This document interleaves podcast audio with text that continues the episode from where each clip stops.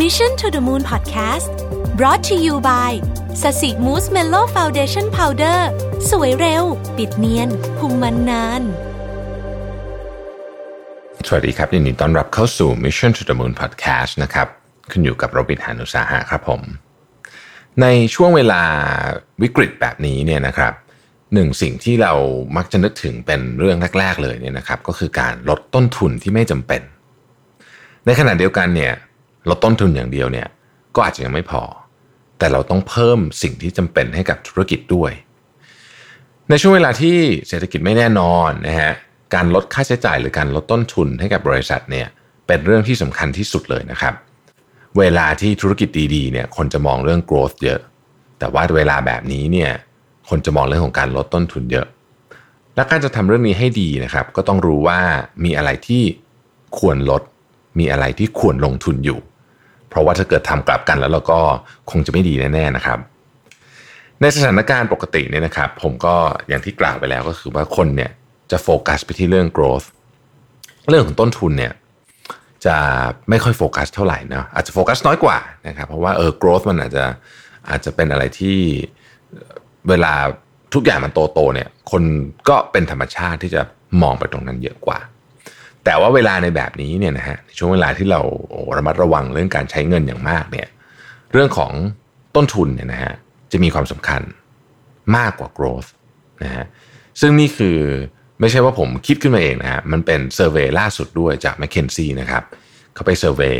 ผู้บริหารนะฮะมาว่าคุณตอนนี้คุณโฟกัสเรื่องอะไรนะเรื่องเรื่องเรื่องของการลดต้นทุนเนี่ยมาเป็นอันดับที่หนึ่งเลยนะครับ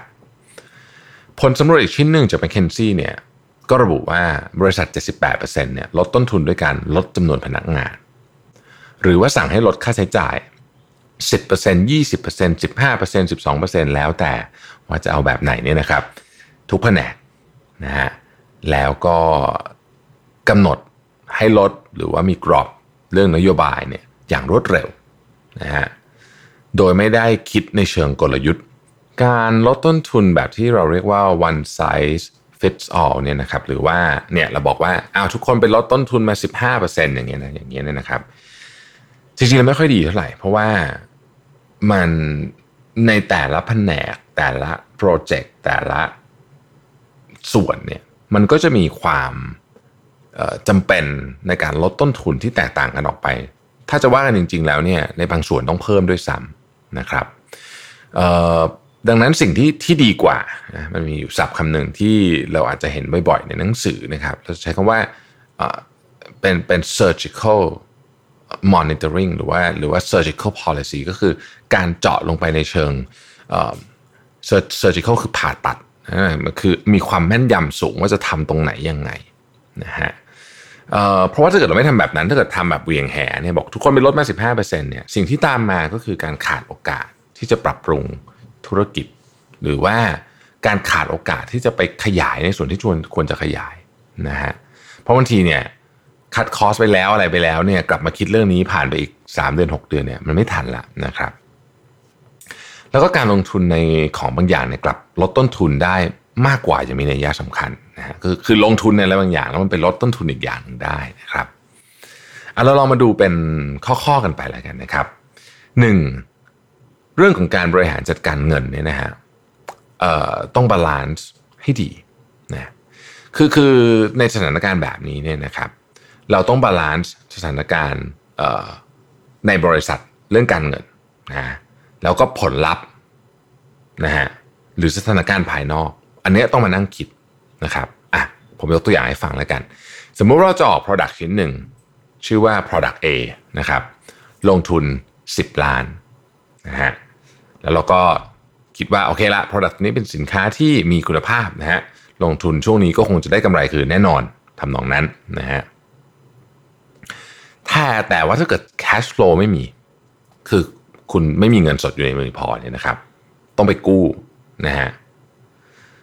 แต่ว่าสินค้าตัวนี้ที่เราคิดว่าโอ้มันดีมากเนี่ย แต่ว่ามันไม่สอดคล้องกับเทรนด์หรือความต้องการของภายนอกนะฮะมันก็ไม่ work คราวนี้หนักเลย ดังนั้นเราจึงต้องคิดเรื่อง cash flow และเข้าใจสถานการณ์ภายนอกด้วย เพื่อให้เราสามารถบริหารจัดการเงิน ซึ่งเป็นของที่มีค่ามากในเวลาแบบนี้เนี่ยให้ดีที่สุดนะครับ เพราะฉะนั้นกล่าวโดยสรุป การจะทำอะไรดีหรือไม่ดีตอนนี้เนี่ยตัวโปรเจกต์หรือตัวสินค้าเอง ก็มีปัจจัยสำคัญอย่างหนึ่ง แต่ว่าตัวเงินสดสถานะทางการเงินของเรา ก็มีความสำคัญไม่แพ้กัน ต้อง balance มันให้ได้นะฮะอีกเรื่องหนึ่งที่เราสามารถดูได้ เช่นของบางอย่างเนี่ยมันมากเกินความจำเป็นหรือเปล่ายกตัวอย่างนะฮะประกันกรมธรรม์บางอย่างโอ้บางทีนี่เรามีอะไรเต็มไปหมดเลยเนี่ยคือไอ้เรื่องที่มันต้องใช้ก็ต้องใช้ แต่บางอย่างเนี่ยมันรู้สึกว่ามันอาจจะไม่ต้องใช้หรือมันเคยทำมาก่อนหน้านี้แล้ว โดยเหตุผลที่ว่าคนก่อนหน้านี้ก็ทำตามๆกันมาอะไรแบบนี้เนี่ยนะครับ ก็ต้องควรจะต้องมาพิจารณาเยอะเลยนะฮะอันนี้รวมไปถึงของหลาย ๆ อย่างในบริษัทด้วยนะครับ ก็ต้องถามว่าเราจำเป็นที่ต้องใช้เรื่องนี้ไหมนะฮะเรื่องของการเจรจากับซัพพลายเออร์นะฮะ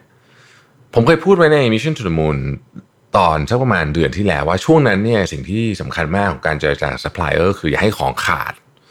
นะคือพูดง่ายๆคืออย่าทำให้ supply chain ของเราเนี่ยมันพัง แต่ว่าในช่วงเวลาแบบนี้เนี่ยนะฮะหลังจากที่ทุกอย่างมันเริ่มภาพชัดขึ้นเนี่ยก็ยังคงต้องเจรจาอยู่ดีนะฮะคือสิ่งที่เราไม่อยากเห็นเกิดขึ้นคือธุรกิจมันล้มหายตายจากไป ไม่ว่าจะเป็นของเราหรือของซัพพลายเออร์ก็ตาม ดังนั้นเนี่ยในบางรายการหรือในของบางอย่างเนี่ยเราเปิดอกคุยกันเลยครับว่า เราอาจจะจำเป็นจะต้องขอให้เขาเนี่ยช่วยในบางมุม แล้วเราอาจจะช่วยเขาได้ในบางมุมนะฮะเพื่อให้เราทั้งสองคนเนี่ย win-win ไปด้วยกันต่อได้ เราอาจจะขอให้ซัพพลายเออร์เนี่ยช่วยลดราคาให้เราหน่อย เพราะว่าต้นทุนเราเนี่ยมันอาจจะสูงแข่งขันไม่ได้ ในขณะเดียวกันนะฮะเราก็อาจจะช่วยซัพพลายเออร์โดยการทำจ่ายเงินให้เร็วขึ้น เพื่อให้สภาพคล่องเขาดีขึ้น เป็นต้นแบบนี้นะครับ ลักษณะของความสัมพันธ์ระหว่างเรากับซัพพลายเออร์เนี่ยผมว่าจะเปลี่ยนไป โดยเฉพาะในช่วงเวลาแบบนี้เนี่ยสมัยก่อนเราก็อาจจะซื้อขายกันมีอะไรก็ยกหูอีเมลหากันสั่งของแค่นั้น แต่ในช่วงเวลาแบบนี้เนี่ยมันมีความเป็น partnership กันเกิดขึ้นมาด้วยนะครับ คือเราก็ต้องมีความแบบ คือต้อง win-win อะคือการทำธุรกิจคู่ค้าเนี่ย คือถ้ามันไม่วินวินเนี่ยมันอยู่กันไม่ได้นะนะครับ ข้อที่2 เป็นเรื่องของการปรับปรุงเรื่องการตลาดนะครับ การปรับปรุงเรื่องการตลาดเนี่ยสิ่งที่สำคัญที่สุดนะครับ ก็คือการฟังเสียงจากลูกค้า เน้นอีกนิดหนึ่งแล้วกัน ลูกค้าเสียงจากลูกค้าที่อัปเดตหรือเป็นความมีความเป็นปัจจุบันด้วย เพราะว่าถ้าเราทำสมมตินะฮะสมมติเราทำ market research เมื่อสักปีที่แล้วหรืออะหกเดือนที่แล้วก็ได้นะฮะ กับช่วงนี้เนี่ยลูกค้าคนเดียวกันเนี่ยจะตอบคำถามคุณไม่เหมือนกันเลยแน่นอนเลยนะฮะเกือบเนี่ยจะเกือบจะแน่นอนเลยแหละในหลายหลากหลายประเด็นนะฮะก็ต้องคุยช่วงนี้ต้องกลับมาคุยใหม่ ถ้าใครยังไม่ได้ทำ research กับลูกค้าหลังจากโควิดเนี่ยนะครับไม่ว่าจะเป็นแบบฟอร์มฟอร์มใดฟอร์มหนึ่งก็ตามเนี่ยต้องกลับมาคุยใหม่นะฮะช่วงนี้เพราะว่าโอ้ความคิดของลูกค้าเปลี่ยนไปเยอะมากจริงๆนะฮะแล้วก็ในช่วงนี้เนี่ยสิ่งอีกสิ่งหนึ่งที่ต้องเข้าใจก็คือเรื่องของ บริบทเรื่องสังคมและวัฒนธรรมนะฮะเราจะเห็นว่าช่วงนี้เนี่ยประเด็นเรื่องนี้ละเอียดอ่อนมาก แล้วก็มีทั้งคนที่ทำได้ดีและไม่ดีนะฮะแต่ว่าเราก็ต้องเราต้องคิดถึงถึงโครงสร้างเชิงบวกทางสังคมที่เราพยายามจะสร้างด้วย ผมเชื่อว่าทุกแบรนด์เนี่ยในอนาคตจะไปต่อได้ทุกธุรกิจเนี่ยก็จะต้องสร้าง Impact ในเชิงบวกให้กับสังคมไม่ว่าทางใดก็ทางหนึ่งนะฮะมีบทความหนึ่งจาก McKinsey เหมือนกัน นะฮะชื่อว่า a better way to cut cost เนี่ยได้พูดถึงเคสหนึ่งที่น่าสนใจมากนะครับ เป็นเคสของบริษัทค้าปลีกระดับโลกแห่งหนึ่งนะฮะยอดขายเขาตกเยอะประมาณ 20%อะไรอย่างเงี้ยนะฮะบริษัทค้าปลีกยอดขายตก 20%นี่เยอะมากนะฮะเขาต้องการลดต้นทุนนะครับ แต่กลัวว่าการลดต้นทุนของเขาเนี่ยจะไปตัดงบผิดส่วนนะครับ จะทำให้สถานการณ์ยิ่งแย่ลงนะฮะ เขาก็เลยไปปรับในส่วนของการจัดโปรโมชั่นส่งเสริมการขายให้เข้ากับเทรนด์นะครับ คือไปโฟกัสที่ที่การพยายามจะคิดว่าจะทำยังไงให้ยอดมันกลับมาได้มากกว่าที่จะไปลดค่าใช้จ่ายส่วนอื่น ที่มันอาจจะมีความเสี่ยงในเรื่องของความสามารถในการแข่งขันของบริษัทโดยตรงเนี่ยนะครับ ผลปรากฏว่าก็ได้ยอดขายกลับมาประมาณครึ่งหนึ่งนะฮะของที่หายไป ถือว่าไม่เร็วทีเดียวนะครับ เรื่องที่3นะฮะเรื่องก่อนปรับโครงสร้างธุรกิจและลดต้นทุนแฝงนะครับ คือการปรับโครงสร้างธุรกิจเนี่ยนะฮะเราก็ต้องมาดูเหมือนกัน คือเวลาเขาพูดว่าปรับโครงสร้างมันเป็นคำพูดที่ใหญ่มากนะฮะก็ต้องมาดูว่าเราจะปรับยังไงดีอะยกตัวอย่างนะฮะสมมุติว่าคุณมีสินค้าขายอยู่ 20 ชิ้นนะครับ20 ชิ้นนะฮะเราก็ทำขายมาเงี้ยนะฮะเรื่อยๆ มา 20 ชิ้น ถึงเวลาในการ รับโครงสร้างในช่วงนี้เนี่ยเราต้องมาดูเลยว่าไอ้20ชิ้นที่ว่าเนี่ยอันดับแรก อัตราส่วนของการขายของแต่ละชิ้นเนี่ยมันเป็นยังไงบ้าง ผมรับประกันเลยว่าไม่มีทางที่ 20 ชิ้นจะฉายทุกอย่างแล้วเป๊ะๆเท่ากันหมดอาจจะมีแต่เคสน้อยมาก ส่วนใหญ่มันจะเข้าไปกดของเอ่อ80 20 90 10อะไรแบบนี้เนี่ยนะครับ ก็คือ 10%ของของอาจจะมีแค่2อสชิ้นเนี่ยเป็น revenue หรือว่ายอดขาย 80%ของเราอะไรแบบนี้เนี่ยนะฮะเอาล่ะ แต่มันก็ยังไม่จบแค่นั้นนะ ขายดีก็เรื่องหนึ่งนะฮะตัวไหนขายดีก็เรื่องหนึ่งต้องมาดูอีกว่าไอ้ตัวที่ขายเนี่ยทุกตัวเนี่ยแต่ละตัว เราใช้ทรัพยากรเยอะแค่ไหนนะฮะทรัพยากรด้านคนด้านเวลาหรืออะไรก็แล้วแต่กำไรนะฮะแต่ละตัวกำไรเท่าไหร่ บางตัวเนี่ยถ้าดูกันดีๆแล้วเนี่ยขาดทุนด้วยซ้ำพูดง่ายคือ ยิ่งขายยิ่งขาดทุน ถ้าถ้าถ้าถ้า ถ้ามีถ้าขายตัวนี้ไปเรื่อยอาจจะขาดทุนไปเรื่อยยิ่งขายดียิ่งขาดทุนนะครับ ลักษณะแบบนี้ที่เรานำมาวิเคราะห์ที่ละเอียดมากๆเนี่ยเราก็จะสามารถตอบกับตัวเองได้ว่า ตัวไหนควรจะไปต่อ หรือว่าตัวไหนควรจะเลิกทำแล้วเอางบไปทำอย่างอื่นดีกว่านะครับเคสที่เราเคยเห็นจริงๆ มีหลายเคสที่ประสบความสำเร็จมากนะครับแมคโดนัลด์เองก็เคยเป็นเคสหนึ่งที่ที่ตัด SKU ตัวเองไปเพียบเลยนะฮะแล้วก็กำไรมากขึ้นนะครับ อันนี้เกิดขึ้นหลายสิบปีมาแล้วนะครับ Apple นี่ก็เป็นอีกตัวอย่างหนึ่งที่ชัดเจนมากนะครับ ตอนที่สตีฟจ็อบเข้ามารับตำแหน่งในปี 1997เนี่ยนะครับกับรอบ2นะฮะคือแกโดนเชิญออกไปรอบหนึ่งแล้วกลับมาใหม่ในรอบ2เนี่ยโอ้ตอนนั้น Apple มี Product เป็นร้อยอะสตีฟจ็อบตัดเฮี้ยนเลยครับเหลือสิบกว่าตัวอะไรประมาณนี้นะฮะแล้วหลังจากนั้นเนี่ยความสามารถในการทำกำไรของ Apple ก็สูงขึ้นนะฮะอีกเรื่องนึงที่สามารถจะทำได้ก็คือ lean นะ คำนี้เราได้ยินบ่อยนะครับ คือ lean เนี่ยมันก็ทำได้หลายแบบผมเอาอันที่จับต้องได้ง่าย ๆ แล้วกันนะครับ บรรจุภัณฑ์นะฮะบรรจุภัณฑ์บางอย่างถ้าเราออกแบบให้ดี ให้สามารถขนส่งขนส่งได้ทีละเยอะๆก็เป็นการต้นทุนชนิดหนึ่งสินค้าบางอย่างอาจจะไม่ต้องมีบรรจุภัณฑ์เลยก็ได้นะฮะนอกจากจะรักโลกแล้วเนี่ยก็ยังเท่ด้วยมีความเก๋แล้วก็ลดต้นทุนด้วยนะฮะถ้าเกิดใครเคยไปร้านลัช นะ L U S S ลัชเนี่ยนะครับก็จะพบว่าของบางอย่างของเขาเนี่ยไม่มีแพ็กเกจนะคือก็คือมาดื้อๆอย่างนั้นเลย เช่นสบู่อะไรของเขานี้เป็นต้นเนี่ยนะครับ วิธีการคิดแบบลีนจริงๆก็คือว่าถ้าเกิดว่าเอาแบบสั้นๆง่ายๆนะฮะก็คือว่าอย่าผลิตสินค้ามากเกินความจำเป็นเนี่ยสต็อกสินค้าเยอะนะครับ แล้วก็เราลองมาดูทีละแบบส่วนเลยว่าตรงไหนสามารถลดได้นะฮะจริงๆ คิดแบบลีนเนี่ยมันจะมีหลายหลายอย่างนั้นที่เราสามารถจะลดได้นะฮะ เช่น 1. ความสูญเสียเนื่องจากการผลิตมากเกินไปชัดเจนนะครับ over production 2. ความสูญเสียเนื่องจากการเก็บวัสดุคงคลังมากเกินไป inventory นะฮะ 3. ความสูญเสียจากการขนส่ง หรือว่า transportation นะฮะ 4. ความสูญเสียเนื่องจากความเคลื่อนไหวหรือว่า motion นะฮะ 5. ความสูญเสียเนื่องจากกระบวนการผลิตนะ processing production นะครับ 6. ความสูญเสียเนื่องจากการช้าคอยนะฮะดีเลย์นะครับแล้วก็ 7. ความสูญเสียเนื่องจากการผลิตของเสียเยอะเกินไปนะฮะ defect เป็นต้นนะครับอันนี้ก็คือเรื่องของลีนนะจริงๆมันว่ามันก็มีอีกหลายเรื่องนะครับ เช่น วิธีคิดเรื่องของพื้นที่สำหรับการผลิตพื้นที่สำหรับการทำงานเนี่ยบางครั้งพื้นที่ผลิตหรือว่าพื้นที่สำหรับการทำงานเนี่ยเราใช้ต้นทุนเยอะนะฮะต้นทุนเยอะ ต้องมาดูจริงว่ามันจะเป็นต้องใช้เยอะขนาดนี้เปล่า จริงๆ ถ้าเรามีจุดขายที่ที่ที่เป็นจุดขายที่ชัดเจนเนี่ยนะครับ บางทีเนี่ยสถานที่ก็จะลดความสำคัญลงไปนะฮะเป็นต้นนะครับ ในช่วงเวลานี้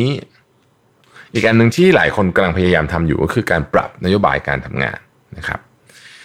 work from home นะฮะหรือไปใช้ co-working space เดี๋ยวนี้เขาไม่เขาไม่ค่อยใช้ work from home ละ work from anywhere นะฮะทำงานจากที่ไหนก็ได้ นะรูปแบบหน้าตาออฟฟิศในอนาคตก็จะเปลี่ยนไปนะคือพื้นที่ที่เรามาเจอกันในออฟฟิศเนี่ยก็จะมาเฉพาะฟังก์ชันที่จำเป็นจะต้องเจอหน้ากันเท่านั้นนะครับมานั่งคิดโปรเจกต์ใหม่ ๆ ด้วยกันมานั่งอะไรอย่างเงี้ยนะครับหรือว่าอันนึงที่เจอหน้ากันแล้วดีกว่านะครับก็คือการทำ feedback แบบ one-on-one แต่ของบางอย่างเนี่ยทำงานที่บ้านดีกว่าไอ้งานที่ต้องทำคนเดียวส่วนใหญ่เนี่ยงานที่บ้านดีกว่า มันมีสมาธิมากกว่าอยู่แล้วนะครับหรือว่าไม่ใช่ที่บ้านสิที่บ้านหรือที่คุณจะไปเลือกทำ ก็แล้วแต่บางคนอาจจะไปทำที่ห้องสมุด ก็เป็นอีกที่หนึ่งที่ดีนะครับ หรือว่าที่เรานึกถึงกันเยอะที่สุดก็น่าจะเป็นพวกคาเฟ่ร้านกาแฟนะฮะในขณะที่แน่ละมีคนตัดงบกันเยอะแยะเลยเนี่ยอะไรคือสิ่งที่หลายบริษัทกำลังลงทุนเพิ่มนะครับรีเสิร์ชจาก m c k เคนซี่เช่นเดียวกันนะฮะเพิ่งออกมาสดร้อนเลยนะครับ เดือนมิถุนายนนี้เองเนี่ยนะครับ ซึ่งก็พูดถึงทั้งตัวเลขการลดคอสและการลงทุนนะฮะ สามารถไปอ่านเพิ่มเติมได้จากบทความที่ชื่อว่า Reset and Reallocate SG&A in the next normal นะครับการลงทุนเพิ่ม 3 อย่างเนี่ยนะฮะที่คนตอนนี้ลงทุนเพิ่มเนี่ยนะฮะมากที่สุดนะครับอันหนึ่งก็คือ Cyber Security นะฮะ43%นะครับอันที่สองคือการโฆษณาทางสื่อดิจิทัลลงทุนเพิ่ม 39%นะครับอันที่ 3 คือการลงทุนในพวกซอฟต์แวร์และฮาร์ดแวร์ต่างๆ 37%นี่คืออสามอย่างท็อปทรีเลยนะฮะซึ่งจริงๆแล้วในระยะยาวสิ่งเหล่านี้เนี่ยมันมีแนวโน้มที่จะช่วยเพิ่มยอดขาย หรือว่าลดความสูญเสียนะฮะได้ดีนะฮะได้ดี ยกตัวอย่าง หากเราไม่สนใจเรื่องดิจิทัลหรือการลงทุนเล็กๆ น้อยๆ หลายอย่างสามอย่างที่เรากล่าวมาเนี่ยบางทีเราจะเข้าสู่โหมดได้ไม่คุ้มเสียนะครับ สำหรับใครที่กำลังคิดถึงเรื่องต้นทุนอะนึกไม่ออกลดอะไรดีนะฮะเราลองนึกถึงการลดต้นทุนเรื่อง supply หรืออุปกรณ์ฮาร์ดแวร์ต่างๆ ที่ใช้ในบริษัท มันมีคือสมัยก่อนเนี่ยเวลาเราซื้อของพวกนี้เนี่ยเราก็ต้องซื้อถูกไหมฮะแต่เดี๋ยวนี้มีทางเลือกทางนึงที่ค่อนข้างน่าสนใจก็คือการ subscribe นะครับ subscribe นะเราเคยได้ยินนะ subscription model นะฮะกำลังเป็นที่นิยมอย่างมากพูดง่ายก็คือพวกโปรแกรมเช่าซื้อนะครับ อะไรต่างๆ เหล่านี้เนี่ยมันเป็นการลดต้นทุนก้อนใหญ่ทำให้คุณไม่ต้องจ่ายเงินสดออกไปก้อนใหญ่ก่อนเพราะว่าตอนนี้กระแสเงินสดช่างมีความสำคัญกับเรามากจริงๆเนี่ยนะครับ แล้วก็เงินส่วนนี้เนี่ยไปพัฒนาเรื่องอื่นต่อนะครับ ยกตัวอย่างเนี่ยอย่าง HP เนี่ยเขาก็ออกโปรแกรม HP subscription นะฮะเป็นโปรแกรมเช่าซื้อให้เช่ารายเดือนสำหรับผู้ประกอบการ SME Startup นะครับ โดยให้เช่าซื้ออุปกรณ์ต่างๆนะฮะตั้งแต่ แล็ปท็อปนะฮะจอภาพพรินเตอร์แพ็กเกจซอฟต์แวร์นะครับทั้งเช่าซื้อและเช่าใช้นะฮะแล้วก็มีการบริการจากผู้เชี่ยวชาญแบบ on-site service ตลอดสัญญานะฮะคือมันครบวงจรมากถ้ามีอะไรเสียก็มาจัดการให้นะครับ Product ที่เป็นฮาร์ดแวร์เนี่ยจะเน้นแบบเช่าใช้ พอไม่กี่ปีสิ่งที่เป็นฮาร์ดแวร์ก็ตกรุ่นเร็วแล้วนะครับ โดยราคาเริ่มต้นหลักร้อยบาทต่อเดือนเท่านั้นเองนะฮะ พียงเท่านี้ก็จะมีอุปกรณ์คุณภาพและบริการแบบ HP ได้นะครับ ผู้ฟังสามารถอ่านรายละเอียดเพิ่มเติมของ HP subscription ได้ในลิงก์ในแคปชั่นนะฮะเหมือนเดิมนะครับผม ผมขอปิดท้ายสั้นๆ แบบนี้ครับ เวลายามวิกฤตแบบนี้เนี่ยสำคัญจริงๆ ในการเลือกว่าจะลงทุนอะไร ลดต้นทุนอะไรนะครับ เพิ่มตรงไหนยังไงนะครับ มองเรื่อง cash flow และ balance สินค้ากับสถานการณ์ภายนอกให้ดีนะฮะถ้าไม่อยากสร้างนี้เพิ่มนะครับ คิดเรื่องนี้ให้ดี คิดเรื่องนี้ดีนะฮะว่าเราจะทำยังไง ข้อที่ 2 สิ่งที่ช่วยลดคอสการตลาดได้ดี คือการฟังเสียงลูกค้า ตอนนี้นะฮะแล้วก็จับเทรนอะไรบางอย่างมาให้ได้นะครับ อันที่ 3 ปรับโมเดลบางอย่างและมองหาต้นทุนแฝงแล้วก็ไปจัดการซะนะครับ อันที่ 4 การลดต้นทุนที่ดีนะไม่จำเป็นต้องตัดงบทุกภาคส่วนของธุรกิจ แต่เปลี่ยนไปโฟกัส เรื่องของโครงสร้างองค์กร process การผลิต หรือการลดต้นทุนบางอย่าง จะส่งผลต่อภาพใหญ่ขององค์กรมากกว่านะครับเรื่องพวกนี้จำเป็นต้องทำอย่างรวดเร็วด้วยนะครับ เพราะว่ายิ่งเวลาผ่านไปเนี่ยสถานการณ์การเงินของเราถ้าเราออกแบบไม่ดีเนี่ยมันจะยิ่งแย่ลง และถ้ามันแย่แล้ว กลับมายากจริง ๆ ขอบคุณที่ติดตาม Mission to the Moon นะครับ สวัสดีครับ Mission to the Moon Podcast Presented by แป้งพับสสิมูสเมลโล